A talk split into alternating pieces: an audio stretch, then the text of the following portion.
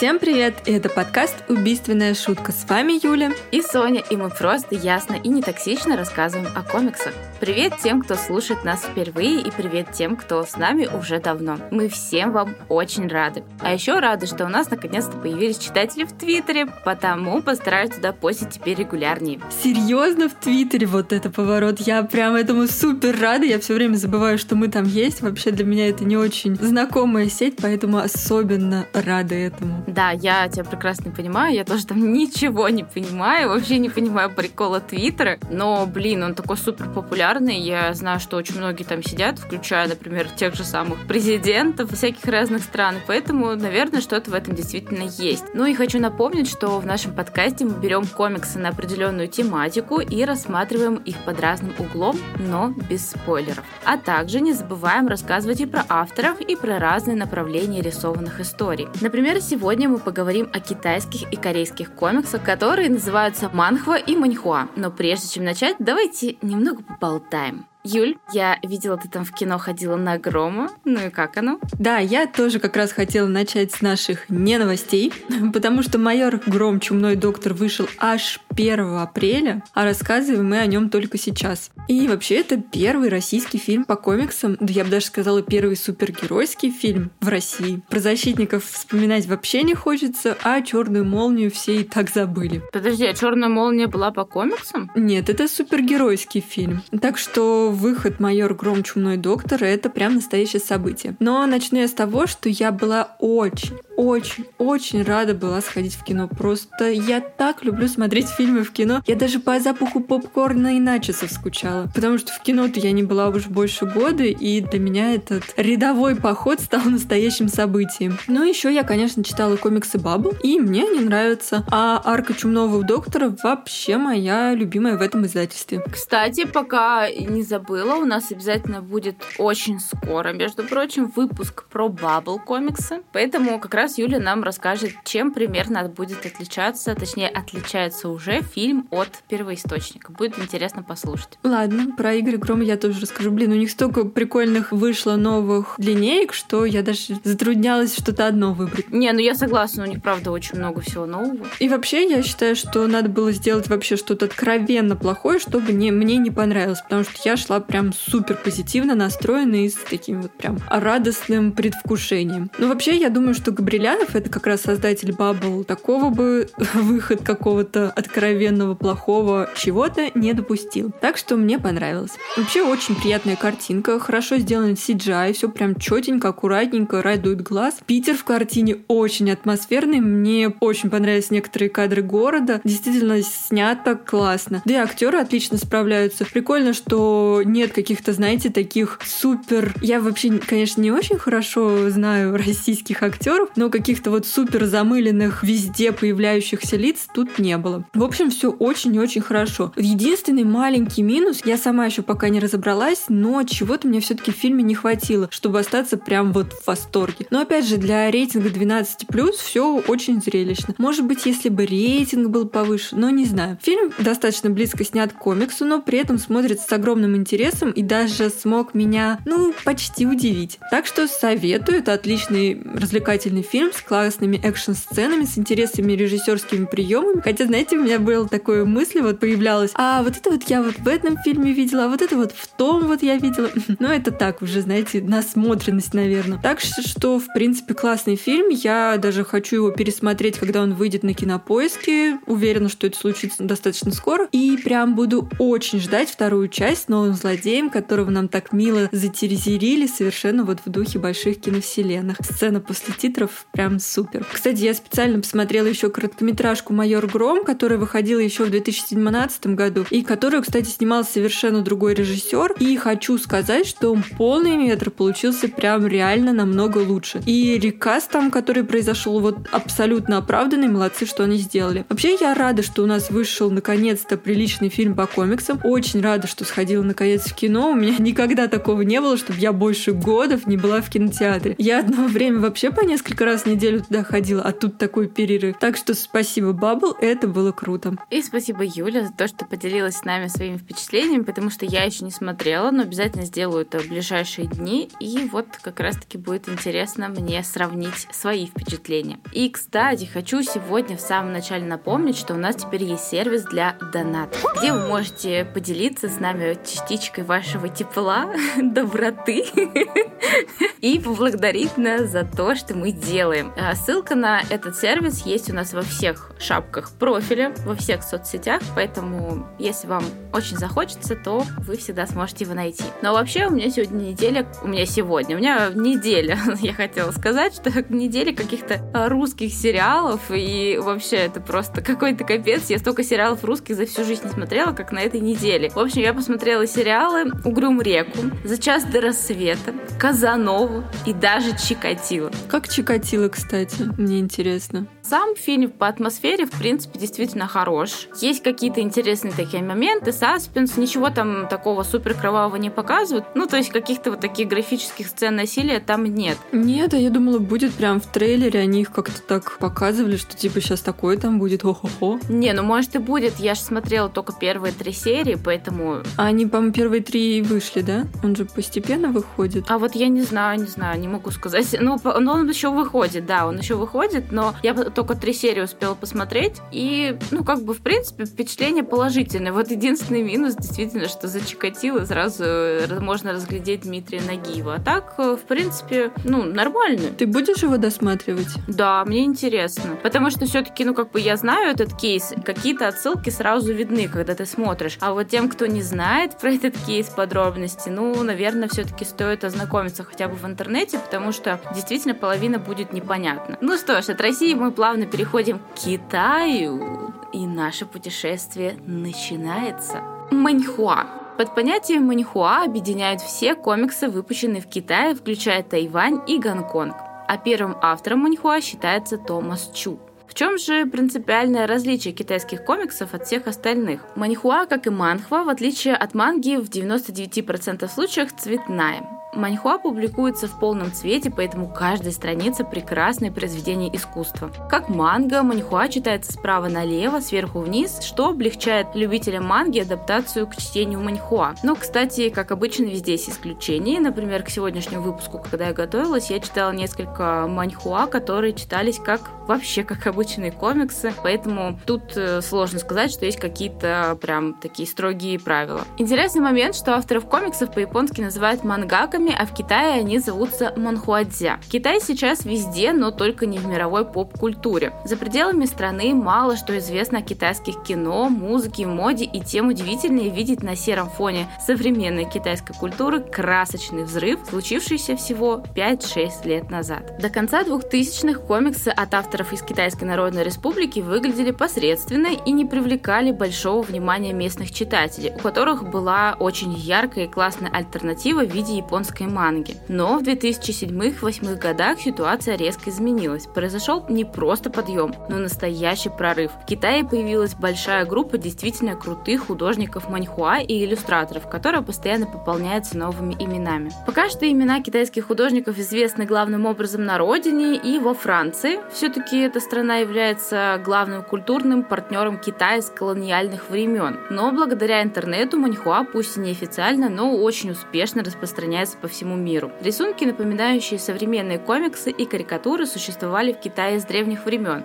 и на протяжении всей его истории. Наиболее древние образцы подобных изображений сохранились в виде каменных барельефов и рисунков на гончарных изделиях, а также в виде сатирических рисунков эпохи Мин и Цин. Официально в качестве времени зарождения традиционных китайских маньхуа обычно полагают такой немножко пространный период с 1867 года по 1927. Но на самом деле в связи с тяжелыми событиями, через которые прошел Китай в 20 веке, его жители значительно растеряли художественные навыки, а также творческую свободу и смелость выразить себя. Потому в годы культурной революции развивалось только искусство пропагандистского плаката. И только в 80-е годы на волне политики реформы и открытости китайским художникам вернулось вдохновение. И некоторые интересные иллюстрации и комиксы тех лет получили известность за границей. Но дальше, конечно, тоже не обошлось без падений, и в конце 80-х в КНР пришли иностранные комиксы. Основную их часть составила, конечно же, японская манга, которая начала буквально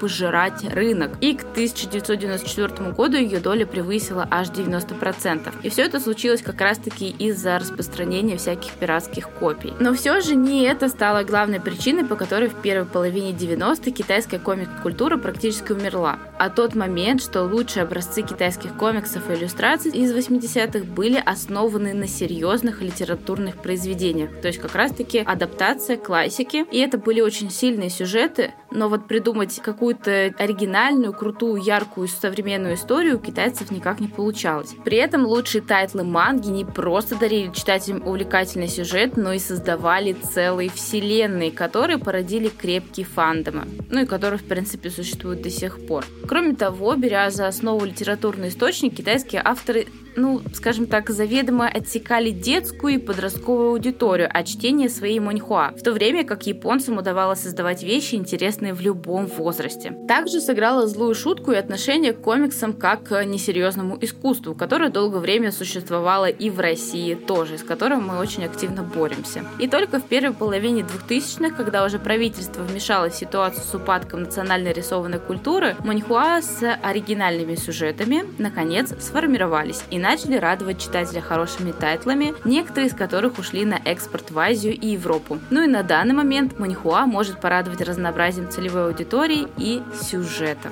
Интересно. Кстати, в Корее немного похожая была ситуация. Вообще в Корее манхвой называют и мультики, и комиксы, и даже какие-то карикатуры, и в принципе какие-то постерное искусство. Но в остальном мире манхва — это в первую очередь комиксы из Кореи. Комиксы в Восточной Азии — это больше, чем просто популярные развлечения. В Корее, как и в Японии, они являются неотделимой частью самой культуры. И, кстати, именно мангой вдохновлялись многие корейские авторы для создания своих историй. Драмы и фэнтези, поэзия и детектив, эффективные обучающие комиксы. До чего у них только нет. Корейские комиксы — это настоящий кладезь старых мастеров и молодых талантов, которые только и ждут, когда вы откроете хоть один стрип, чтобы захватить вас и больше никогда не отпускать. Под влиянием современных комиксов остального мира и традиционных рисунков корейские сценаристы и художники выработали свой уникальный стиль. Корейская культура действительно удивительная и неповторимая. Увы, сейчас это касается в первую очередь Южной Кореи, потому что о том, что происходит в Северной, мы можем, ну, как бы лишь догадываться. Вообще, я честно мечтаю посетить Южную, и Северную Корею. Мне кажется, это потрясающие страны. Очень было бы интересно там побывать. Вообще, огромную роль в развитии комиксов Кореи, конечно же, сыграла сама ее история. Весьма и весьма драматичная. Фактически, Корея пережила в прошлом столетии очень много. Это и борьба против японского колониализма, и военное вмешательство США, Корейская война, массовое восстание с целью свержения диктатора, военный переворот, движение за демократию, военная диктатура, демократическое сопротивление, чего там только не было. И все это время корейские комиксы сопровождали, развлекали и приносили надежду людям. Они не стояли на месте, и теперь среди них встречаются самые разные жанры, темы, стили и способы чтения комиксов. От коротких историй до эпических произведений на несколько несколько тысяч страниц, от анекдотов до драматических рассказов, от криминального чтива до аристократических драм. Здесь каждый найдет себе что-то по душе. И еще мне очень хочется отметить то, что почти половина художников комиксов в настоящее время в Корее это женщины. И они никогда не подводят своих читательниц, создавая классные и очень актуальные истории для любого пола. Еще одна важная особенность корейских комиксов – это объем их рынка. В 2002 году ежегодно публиковалось более 9 тысяч тысяч наименований, из которых около 40% составляли корейские комиксы. 9 тысяч, боже мой, вы только представьте. У меня в голове не укладывается. Вы можете представить, чтобы у нас 9 тысяч наименований комиксов было. Я не знаю, у нас 10-то выходит раз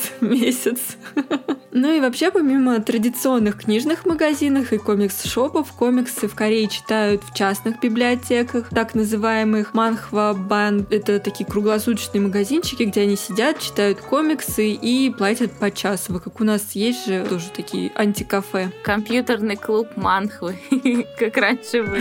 Да. Также есть э, очень много публикуется в интернете. И, кстати, доля вот этих веб-манхвы просто гигантская. А также они читают их в специальных приложениях телефонов, ну и вообще практически всегда и везде. То есть выбор комиксов реально огромный. И люди их много и с удовольствием читают. И, кстати, благодаря тому, что веб-комиксы очень популярны, их читают как на личных страничках авторов, так и на специализированных сайтах издательств. При этом очень часто они не подвергаются никакой цензуре, поэтому авторы могут позволить себе более смелые откровенные сюжеты. Вообще, несмотря на столетнюю историю своего современного возрождения, корейские комиксы оставались неизвестными для остального мира большую часть этого периода. Манхва набирала популярность в Восточной Азии в 90-х годах, но на западный рынок пробивались только отдельные, крайне немногочисленные экземпляры. Но в 2000-х годах читатели наконец открыли глаза на азиатские графические произведения. Корейские комиксы быстро вызвали интерес, потому что они имеют те же плюсы, что сделали в свое время мангу популярной, и их очень-очень много, они охватывают практически все жанры. Еще интересный факт, что у читателя не возникнет проблем с чтением справа налево, так как читается манхва в основном,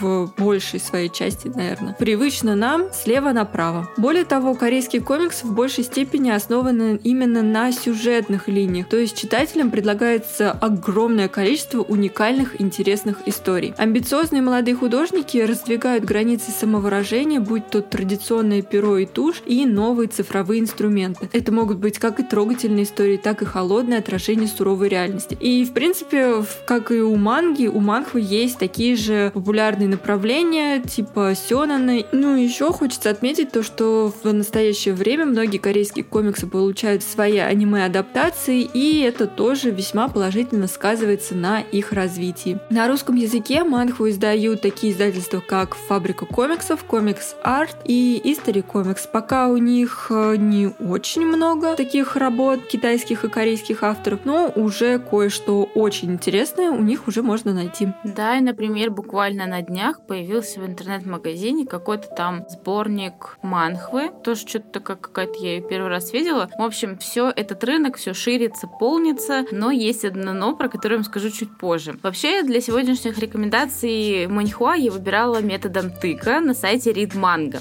потому что найти маньхуа и манхву, изданную на русском, весьма нелегко. Но не потому, что ее нет, а потому что на всех сайтах она значится в общей категории манга. И приходится либо искать ее как-то по фамилии автора, либо как-то, не знаю, забивать в интернете, искать, что это такое, что у нее за категория, и то это тоже весьма сложно. Короче, это нудно, долго. Я правда требую просто отдельной категории для каждого вида этих комиксов. Поддерживаю. Потому что это правда правда, ну, ну, ну блин, это же не манга, mm-hmm. это другое. А люди покупают и не всегда, например, могут э, как-то зацикливать свое внимание о том, что это мангва, там манга, манихуа, и вот просто думают, что, например, китайских комиксов не существует. Тоже такое может быть. Поэтому, да, мы за отдельной категории. Но вообще начну я сегодня с рекомендаций таких э, синглов, таких коротеньких историй, которые тоже можно найти в интернете. И первая из них это «Цветочная клиника». Жанр комедия и сверхъестественное естественное. Милая девушка Бренда является владелицей цветочного магазина. Ой, цветочной клиники, как она сама ее называет, и всегда очень расстраивается, если ее заведение называют иначе. Так вот, Бренда убеждена, что у людей неправильное представление о растениях. На самом деле, у растений есть мысли и эмоции. Они могут видеть, слышать, принимать решения, общаться друг с другом и даже понимать человеческие эмоции. А цветочная клиника – это место, где прислушиваются к нуждам растений. И даже прежде чем пустить цветочки на букет, хозяйка интересуется, кто из них хотел бы попасть к клиенту. Мимимишность тут точно точно зашкаливает. Бренда соседствует с синеволосым пареньком-рокером, громкая музыка которого сводит с ума не только ее, но и растения. И тогда она просит его подыскать себе новое жилье. да, вот тут, конечно, немного так странно получилось. Но, может, конечно, в Китае так принято такое, эй, чувак, ты не мешаешь, давай-ка от седова съезжай. В общем, как-то вот так. Ну, пока у них э, ведутся там все эти разборки, кто куда съезжает, в цветочную клинику заходит клиент, которому нужна доставка цветов. Цветов. И вот о том, как эти двое с цветами помогут решить проблему клиента, нам рассказывает Маньхуа. С цветами я имела в виду, что не просто они с цветами, а цветы там играют действительно такую ключевую роль и, скажем так, являются катализатором для перемен героев. Это очень милая, как вы уже поняли, и добрая история с хорошим концом. Ну а стиль рисунка здесь достаточно такой современный, яркий, цветной и лаконичный. А также, кстати, из синглов могу выделить еще историю Ночь Дуаньму, которая оказалась на удивление черно-белой, но при этом очень красивой. Жанр история, трагедия, драма, сёнин ай. Напомню, что сёнин ай это жанр, где описывается романтическая любовь между юношами и мужчинами без сексуального подтекста. Десять лет назад принц Тайцзы возглавлял военную кампанию по уничтожению мятежников и защите княжества Лиан. Опытный воин, в чьей силе не сомневается никто, кроме одного. Командующий Дуань Му при первой же возможности проверяет способности принца, кинув маленький камешек в сторону пропасти. Воспоминания о былом подобном подобно кусочку яркого и прозрачного, как хрусталь камня, надежно укрытый в сердце доблестного императора. Чем же меня зацепила эта история? Наверное, какой-то вот своей такой меланхоличной грустью и такими утонченными, томными мужчинами. Ну, такая она, ну, не знаю, в общем, для души. Это Маньхуа. В общем, если вы любите такие вот э, интересные сюжеты, то я вам рекомендую. Я тоже хотела довериться методу тыка, когда выбирала манхву, но увидела увидела это название и поняла, вот оно. Red Ram 327, автор Ясенко. Кстати, я видела Ясенко и Ясенко. Я, честно говоря, не очень хорошо знаю, как правильно. Вот этих э, авторов комиксов э, Манхвы и Маньхуа не так много написано. Вообще даже в англоязычных э, сайтах очень сложно что-то найти. Это тоже упущение, я считаю. Да-да-да. Согласна. Вообще, я вам уже говорила, что я просто таки фанат кубриковского сияния, поэтому против такого названия я не могла устоять. Но никаких отсылок и даже пасхалок на Кинга и Кубрика здесь не будет. Как и такой, знаете, особый прям супер мистики. Хотя начинается все прям максимально типично для фильма ужасов. Но начну, пожалуй, не с описания сюжета, а с небольшого рассказа об авторе. Очень жалко, что вот реально приходится какие-то жалкие прям крохи информации информации находить, потому что мне было бы очень интересно про них побольше почитать. Я Сёнко родилась 20 октября, год э, неизвестен, как и, кстати, у многих других авторов мангак и манхвы, они почему-то не указывают свой год рождения. Вообще, она начала свою карьеру с участия в конкурсе на лучшую оригинальную манхву, который устроил издательский дом Дай Вон. Получила она приз зрительских симпатий и была в 99 году принята в техническую редакцию компании на должность должность художника-колориста. Ясен неоднократно признавалась, что с тяжелой работой манхваки ее примиряет только возможность реализовывать собственные идеи и делать книги, не рассчитанные на массовые продажи. Кроме основной работы, Ясен с удовольствием занимается созданием кукол. Перу и кисти Ясен Ко принадлежит также популярная манхва в лучах стеклянной луны, которая выходила в 2001 году. Кстати, манхву Red Ram можно как раз купить на русском языке, она выходила в издательстве «Фабрику комиксов». Ну и дальше дальше как раз расскажу вам немножко про сюжет. Вообще, э, все начинается действительно очень-очень типично для такого среднестатистического триллера-слэшера. Семь студентов приезжают в уединенный коттедж, чтобы отпраздновать день рождения Гаэ. Шесть из них хорошо знакомы и дружат или думают, что дружат с детства, но одна девушка, как раз Гаэ, новенькая в компании. Она очень красивая, такая загадочная, училась она в другой стране и вообще о ней мало кто знает. Она новая знакомая знакомая Йори, но это не мешает им устроить пьянку по поводу ее дня рождения. У Ясенко получаются отличные, просто великолепные, очень достоверные герои, каждый со своим характером, со своей мотивацией, манером поведения. Интересно, что несмотря на то, что героев 7, и это такой, знаете, герметический триллер, у каждой из них обладает какими-то своими особенностями, которые очень быстро позволяют их выделять среди других. Единственное, что их объединяет, это то, что они детки богатых или очень богатых родителей родители. И в основном они такие, знаете, достаточно избалованные и немного противные. Особенно это хорошо видно, как только начинаются мелкие конфликты, которые начинаются буквально таки сразу. И как раз через эти конфликты автору удается максимально интересно раскрыть характеры героев и создать такую напряженную атмосферу. Опять же, конфликты появляются очень-очень быстро, все парни сразу начинают проявлять интерес к новенькой, что порядком раздражает двух других девушек, ведь у них были свои собственные планы стороны. А вскоре и старые обиды и недопонимания начинают вылезать, особенно усиливаясь под воздействием алкоголя. Вечер проходит вполне мирно за рассказом страшилок, который становится так называемым рассказом в рассказе, или как у нас учили на уроке литературы,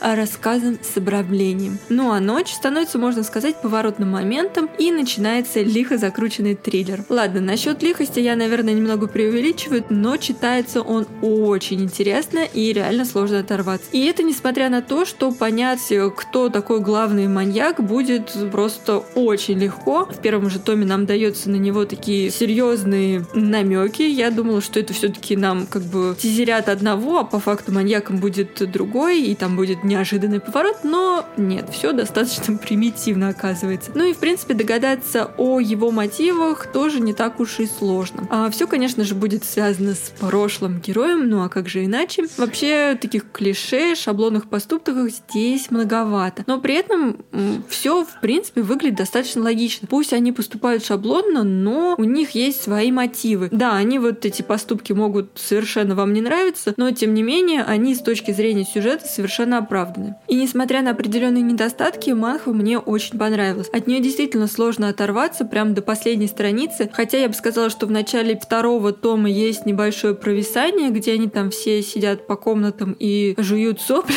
И хорошо, что все-таки у нее такой небольшой объем, всего три тома, потому что а, все три тома достаточно динамичные и читаются очень быстро и интересно. Ну и самое прекрасное, что есть в этой истории, это рисунок. Несмотря на то, что он черно-белый, он максимально выразительный. Хотя тут Йосенко прибегает к такому распространенному приему в манге, как упрощение лиц на втором плане. Но все равно все фреймы выглядят прекрасно проработанными, а расправа над героями выглядит очень впечатляющими. В итоге нас ждет очень стильная, прекрасно нарисованная черно-белая история. В ней будет множество тайн, метаний героев, шаблонных поворотов сюжета, но при этом она реально держит напряжение до самого конца. Вот как детектив не советую, а если вы любите триллер, слэшер, то советую весьма и весьма. А привычный нам порядок чтения слева направо обеспечит удобство и не вызовет сложностей с проваливанием буквально в сюжет. Хотя у меня почему-то возникла какая-то новая проблема, очень странная. Я первую пару страниц пыталась читать наоборот справа налево. Не знаю почему, у меня какой-то, видимо, условный рефлекс работал. Выглядит как манга, значит, читаем справа налево. В принципе, быстро привыкаешь и потом уже вообще не замечаешь, как читать, потому что интересненько. Ну, кстати, да, это здорово, что ты про нее рассказала, потому что я давно тоже на нее посматриваю. Все-таки я возьму. Возьми, возьми. Если там еще что-то осталось. Меня очень привлекает идея, что там всего три тома. Это, это шикарно. Да. Это шикарно. Да, как я люблю всякие там а, ужасы, триллеры и прочее, то да, я однозначно беру. Но он не прям ужас, он такой, знаете, слэшер. Ну да, тут кровь кишки хардкор. Все как мы любим. Разве это не прекрасно?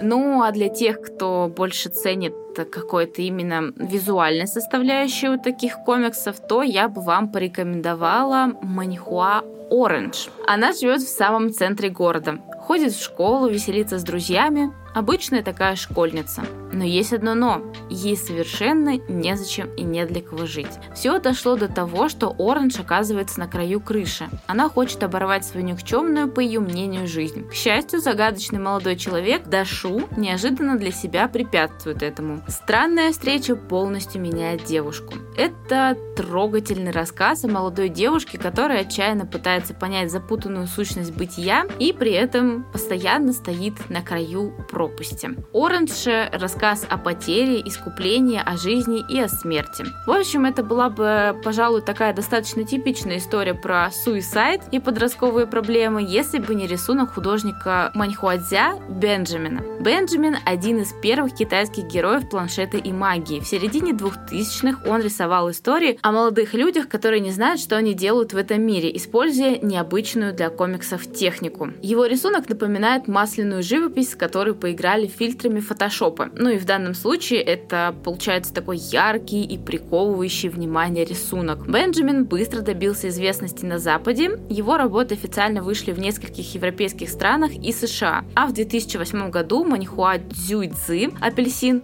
получила приз на фестивале во Франции. С этой же книги о подавленной школьнице, метущейся между желаниями скатиться на дно и вознестись на небеса, стоит начать знакомство с Бенджамином. Кстати, вступление к изданию написал художник Хуан Хугуарнида, нарисовавший графический роман Black Set. Ого, я уже пошла читать. Да. Ну и что говорит э, сам автор о своем произведении Orange. Когда я создал Orange, я влюбился в нее. Возможно, это была вовсе не любовь. Неважно. Эта книга заняла три года работы. Не могу в это поверить. Потратить столько времени на простую маленькую книжечку. Люди вокруг меня менялись. Вначале я был слабым, пережил много трудных времен. Сейчас же я больше похож на художника. Я научился вести себя странно на публике. Сейчас могу смело смеяться. Знаю, что я могу и чего не могу сделать. И сейчас, если днем мне хорошо, то ночью я вижу кошмары. Сейчас я знаю, как быстро рисовать, но качество моих зарисовок не улучшилось. Сейчас я больше не пьянею. Некоторые вещи заразительны. Три года, пока я работал над Orange, я был заражен ее грустью. Я чувствовал себя потерянным. Когда я уже подходил к концу, я колебался между депрессией и суицидом. К счастью, я продержался и не только закончил Orange, но и написал еще более депрессивный роман «Куда мы идем». Три года назад я бы сказал, художники, прекратите притворяться. Пять лет назад я бы сказал, какой смысл изображать суицид? Вы кучка невежд. Десять лет назад назад, я бы наивно сказал, ребята, вам пора в психушку. Эти три года я жил как отшельник в своей маленькой комнатке и рисовал. И знаете, когда прочитала я уже вот эти послесловия с автора, то мне действительно стало казаться, что одного из э, главных персонажей этой маньхуа автор писал как раз-таки себя. Ну и вообще вот эта атмосфера суицида, алкоголизма, депрессии и вот этого непонимания своей, э, своего существования, она как раз-таки очень личная для автора, потому что, опять же, судя даже по его послесловию, можно понять, что он э, тоже проходил через все эти этапы своей жизни. Ну и как раз-таки я удивилась, что целых три года он рисовал эту маньхуа, потому что, ну, как бы там действительно не так много страниц, но если вы посмотрите на нее, посмотрите, в какой технике она выполнена, то все вопросы начинают сниматься. Очень интересно, очень круто, но и сразу предупреждаю, что если вы будете читать в любительском переводе, то вас ждет просто боль, кровь и еще раз боль, потому что все, как обычно, переведено, знаете, типа Google Translate и никакой адаптации. Обидненько, конечно, потому что эта работа действительно очень знаковая для китайской культуры. Ну и, в общем, если вы хотите чего-то необычного от азиатских комиксов, то работы Бенджамина как раз-таки это отличный выбор. О, странно, ты знаешь, я вот читала все свои комиксы, которые готовила к этому выпуску, и все они были с очень неплохим переводом. Я бы даже сказала, с очень хорошим. Видимо, тут как повезет. А вот мне не так повезло. да, я согласна, как повезет. Но вот тут не особо адаптировали. Обидно. А следующую манхву я опять же выбирала по тегу детектив, потому что я люблю детективы, и даже тег сверхъестественное рядом меня не отпугнул. И стоило только открыть первую страницу, как мы попадаем в очень интересный, но пока еще непонятный и любопытный мир. Сначала мы попадаем в какое-то отдаленное прошлое, а потом уже в настоящий мир, похожий на нас, но кое в чем отличающихся. Итак, речь дальше пойдет о корейском комиксе Дикарка сценариста Дж. А и художника Хангарама. Кстати, события этой манхвы происходят в той же вселенной, что и Неубиваемый, а также Террорист и Далекое небо. И мне кажется, Неубиваемый это вообще один из очень-очень популярных корейских комиксов. Я, кстати, хотела его прочитать, потому что он тоже детектив, и там какое-то убийство, и месть, все так интересненько. Но 98 глав меня немного так подостудили. Может быть, потом как-нибудь, потому что что-то там прям интересно-интересно. Дикарки достаточно приятная цветная рисовка и вполне себе увлекательный сюжет, и количество глав, конечно, поменьше. На первых страницах мы знакомимся, собственно, с дикаркой. Девушка лихо убивает саблезубую кису с помощью какого-то примитивного топорика, и все это происходит где-то 8 тысяч лет до нашей эры. У девушки весьма специфические глаза разного цвета и крутые боевые навыки. А еще, оказывается, очень много способностей. Конечно же, кто она и что вообще происходит, нам сразу прям не расскажут. Зато нас потом быстренько переносит в современность, где главным героем будет очень успешный ветеринарный врач, который работает в Корейском национальном ветеринарном центре. Он прям помогает куче разных животных, и это все так мило и приятно. Он молодой, очень симпатичный и очень-очень амбициозный. К нему на прием пытается прорваться девушка с древней кусачей черепахой. А лечить черепаху нашему Айболюту ой как не хочется. Тем более она такая злая и кусачая. И он расписывает, как дорого будут стоить все эти анализы, операции и все необходимые процедуры. Денег у девушки нет, но она не оставляет попыток прорваться к врачу и всучить ему какой-нибудь сувенир из древнего мира на продажу. Дальше мы узнаем, что у нашего героя Ли Чо Сина последняя стадия рака легких, и вылечить ее уже невозможно. А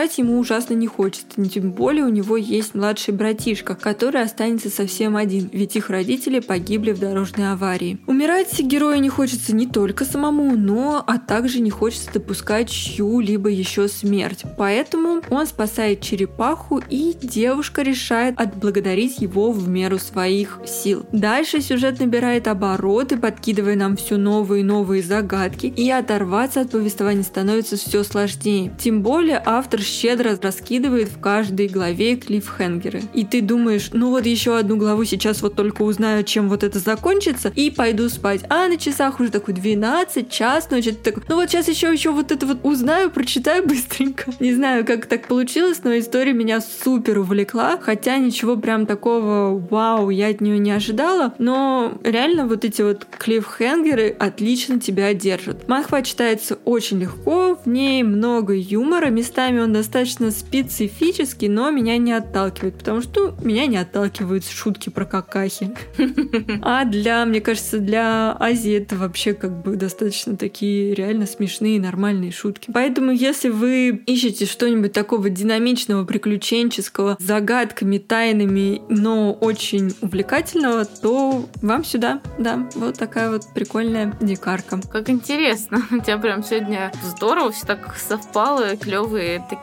Да, мне прям все очень понравились, на удивление. Я, честно говоря, к выпуску, когда готовилась, думала, ой, сейчас я что-то такое ужасное буду читать про эту любовь, я не хочу про любовь. Но вот э, поиск по тегу детектив мне прям отлично зашел, я как-то с удовольствием все прочитала. Ну, я что-то, да, забыла про то, что нужно было выставить какой-то жанр. Я такая скроллила просто все и методом тыка выбирала. И поэтому мне попалось тут, э, мы переходим к нашей рубрике «Что почитать вместо самоубийства?» И мне как раз-таки попалось про любовную любовь. Итак, манихуа «Узы любви». Ну, это уже, конечно, из разряда не могу сказать, что рекомендую, но вот что я реально здесь могу порекомендовать, это то, чтобы ее читали только люди с уже полностью сформировавшейся психикой. И нет, там нет никакой крови, э, графического насилия и прочее. А жаль.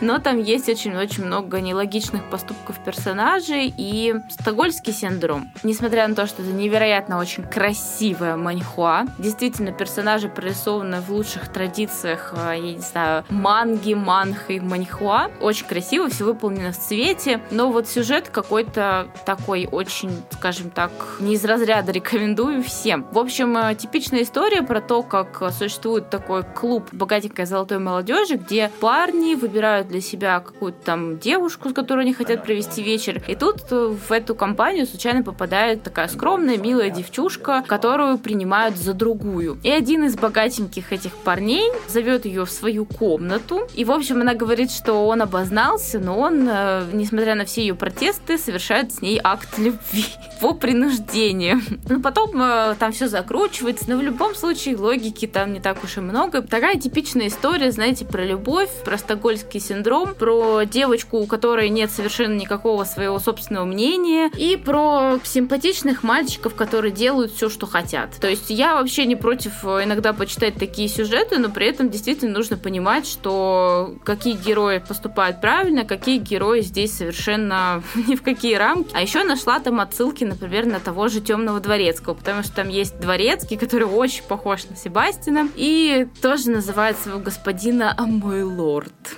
Это очень красиво, но осторожно. Будьте осторожны вообще с этой маньхуа. Да и вообще, учитывая, что как-то в маньхуа и манхве я вообще не специалист, я бы очень хотела попросить совет у наших слушателей. Напишите, пожалуйста, в комментариях к нашему посту анонсу этого выпуска парочку манхв или маньхуа, которые изданы у нас на русском и которые вы могли бы порекомендовать. Я буду вам очень благодарна и обязательно поделюсь впечатлениями. Кстати, вот этот вот твой узы любви, он 18 плюс, э, там есть что-то такое, нет? Нет, не 18, там все завуалировано. А вот следующая, кстати, моя рекомендация, она как раз 18 плюс. Про Маньхуа, э, китайские комиксы, прочитала интересную вещь, что очень часто даже веб-комиксы у них подвергаются цензуре. Да, поэтому да. на каких-то официальных библиотеках, официальных сайтах издательств они выходят не в полной версии. Но у некоторых сценаристов и художников есть отдельные на своих страничках дополнительные главы. И на русский, если переводчик, например, нам попался очень классный и хороший, они очень многие находят вот эти зацензуренные сцены и публикуют их. Поэтому очень интересно наблюдать. Вот как раз есть такие веб-комиксы, которые у нас даже как бы в расширенной версии. Поэтому там надо обязательно смотреть 18 плюс или нет, потому что могут быть одинаковые вроде названия, но содержать немного разный контент. А еще, кстати, тоже лайфхак.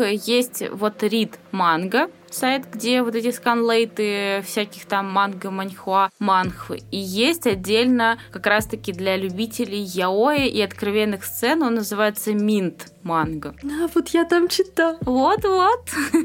Итак, следующая моя рекомендация — это «Сквозь небесную высь» сценарист Хуай Шан и художник Инь Хуй Шан. Это китайский цветной веб-комикс. Он начал выходить буквально в прошлом году и еще не закончен, а новые главы выходят раз в неделю. И кажется, теперь я буду ждать каждую неделю перевод новой главы.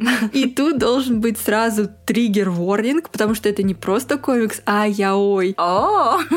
Знаю, что не все любят гомосексуальные отношения, так что предупреждаю. И он 18+, предупреждаю. Но зато всем, кто любит харизматичных плохишей, однозначно советую, да и вообще герой здесь весьма горячий. Ладно, сюжет здесь тоже классный, запутанный, любопытный. И это был, да, очередной выбор по тегу детектив. Мне дай волю, я бы только детективы и читал бы. Но и здесь без сверхъестественного, конечно, не обошлось. Вообще, я посмотрела очень много по жанрам, очень много, когда встречается сверхъестественное, вампиры, школьницы, романтика, вот таких вот полно. Интересно, это реально их так много или у нас переводят в первую очередь вот романтическую любовь вампиров к школьницам? Ну да, мне кажется, это вообще популярный жанр. В прологе нам рассказывают о том, как полицейская операция оказывается полностью проваленной и все бравые парни оказываются убиты. Все, да не все, проходит три года и капитан Джонатан, из-за ошибки которого все и происходит, выписывается из больницы, где вроде как он был в коме. А теперь вот остается прикован к инвалидному креслу. Его забирает Ян Мэй, хозяйка ночного клуба. Они приезжают, собственно, в сам ночной клуб, где мы познакомимся с еще одним героем, полицейским Ян Сё. Он скандалит в баре, а потом первым оказывается на месте весьма странного происшествия. В холодильнике клуба найден полураздетый, замерзший насмерть человек. Вначале они решают, что в его гибели нет ничего странного. Ну, конечно, видимо, в китайских холодильниках регулярно кто-то находится замерзший насмерть, но потом начинают вылезать всякие странности, и вот уже Ян все приходится самому браться за расследование. А он там какой-то замначальника департамента, шеф, короче, крутой чувак. И в ходе этого расследования вылезает много всякого любопытного. Не могу сказать, что это какая-то супер выдающая история, а, но читается она очень интересно. Рисунок яркий, герои симпатичный, так что если хотите динамично развивающийся детектив с изрядной долей сверхъестественного и его не вызывает у вас отвращения, то рекомендую. Но готовьтесь ждать выхода новой главы раз в неделю. Хотя, по мне, в этом есть свой плюс. Предстоящая куча глав, они не пугают своим объемом, как-то читаешь понемножку и читаешь. Герои уже как-то как свои родные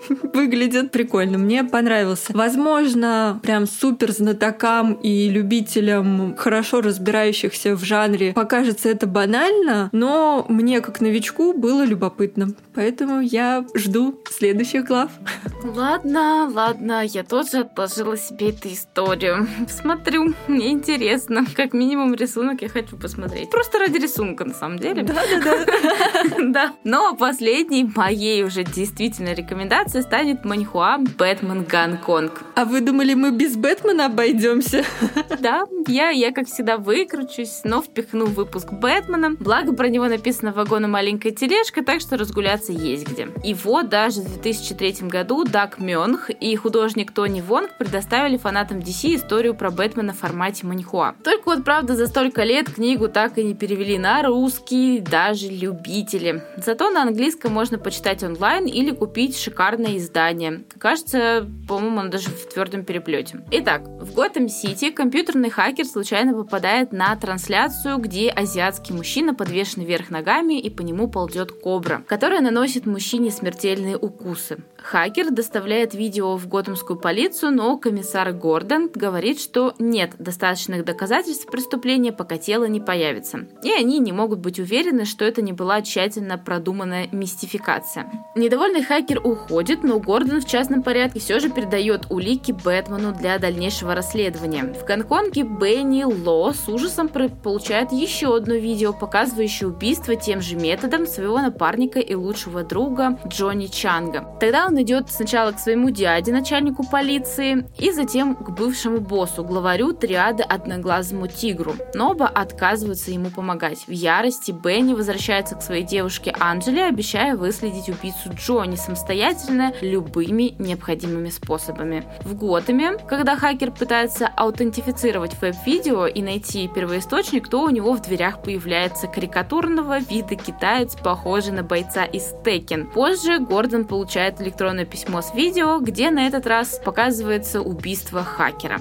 Поиски улик и зацепок Бэтмен отправляется в Гонконг. Ну и дальше нас ждет очень динамичный сюжет в лучших традициях боевиков, много пуль, драк, разбитых стекол и стульев. И, конечно же, такой интересный рисунок, который мне все время что-то напоминал. Если честно, я до сих пор не могу понять, что именно. Какое-то то ли аниме, то ли какой-то мангу. Вот прям вот настолько знакомый, что крутится на языке, но я не могу вспомнить. В общем, я приложу к выпуску пару страниц и, может быть, вы мне напомните, что это такое. На что это похоже. В общем, интересно действительно читать Бэтмена в таком формате, потому что, ну, это что-то новое, что-то интересное, и при этом здорово показан сам Бэтмен. В каких-то крупных планах он настолько детализированный, прям такой весь, чуть ли не каждую мышцу видно на его теле, а в дальних планах он больше похож на какую-то медузу или что-то вот такое. Даже его плащ, он из э, там прямоугольника превращается в щупальца. То есть действительно динамично развивается не только сам сюжет, но и рисунок. И постоянно нужно выхватывать из э, поля зрения вот эти какие-то яркие фрагменты, пятна, какие-то такие захватывающие и совершенно не похожие на привычные нам супергероику персонажей. В общем, это прикольно, здорово, круто. И всем, кто еще не видел в такого рода Бэтмена, я вам действительно рекомендую. А он цветной или черно-белый? Нет, он цветной. Интересный момент, что даже стиль рисунка рисунка на протяжении всей маньхуа меняется. То есть каких-то, опять же, помимо того, что Бэтмен там различается в своем изображении, но при этом различаются еще и задние планы, и передний план. То есть где-то там вроде как похоже на карандашный рисунок, а где-то больше на рисунок маркерами. То есть все это так смешано, перемешано. Вроде бы а, художник рисовал только один, но это маньхуа вам точно не даст заскучать. Не только в плане сюжета, но и рисунка. Ух ты, интересно, слушай. Прям вообще-вообще. Да. Ну, единственное, придется запастись словарем, если вы не очень хорошо знаете английский. Это, да, немножко усложняет задачу, но, опять же, даже просто хотя бы посмотреть, полистать будет интересно. Ух ты. Ну и спасибо, что дослушали выпуск до конца. И уже в следующую среду вас ждет новый литературный выпуск. Даже больше он вообще будет не про комиксы, Ну, только если чуть-чуть. Поэтому подписывайтесь, чтобы не пропустить. Мы всегда рады вашим комментариям, донатам, оценкам в тех приложениях, где вы нас слушаете, а также вашим отметкам нашего подкаста в сторис и комментариях в Инстаграм. Мы также есть в ВКонтакте, Ютубе, Телеграме, Твиттере. И найти нас очень легко. Просто набирайте в поисковике по-английски Killing Joke подкаст или по-русски подкаст «Убийственная шутка». И вот мы уже здесь. До встречи в следующем выпуске. Всем пока! Пока! Thank you.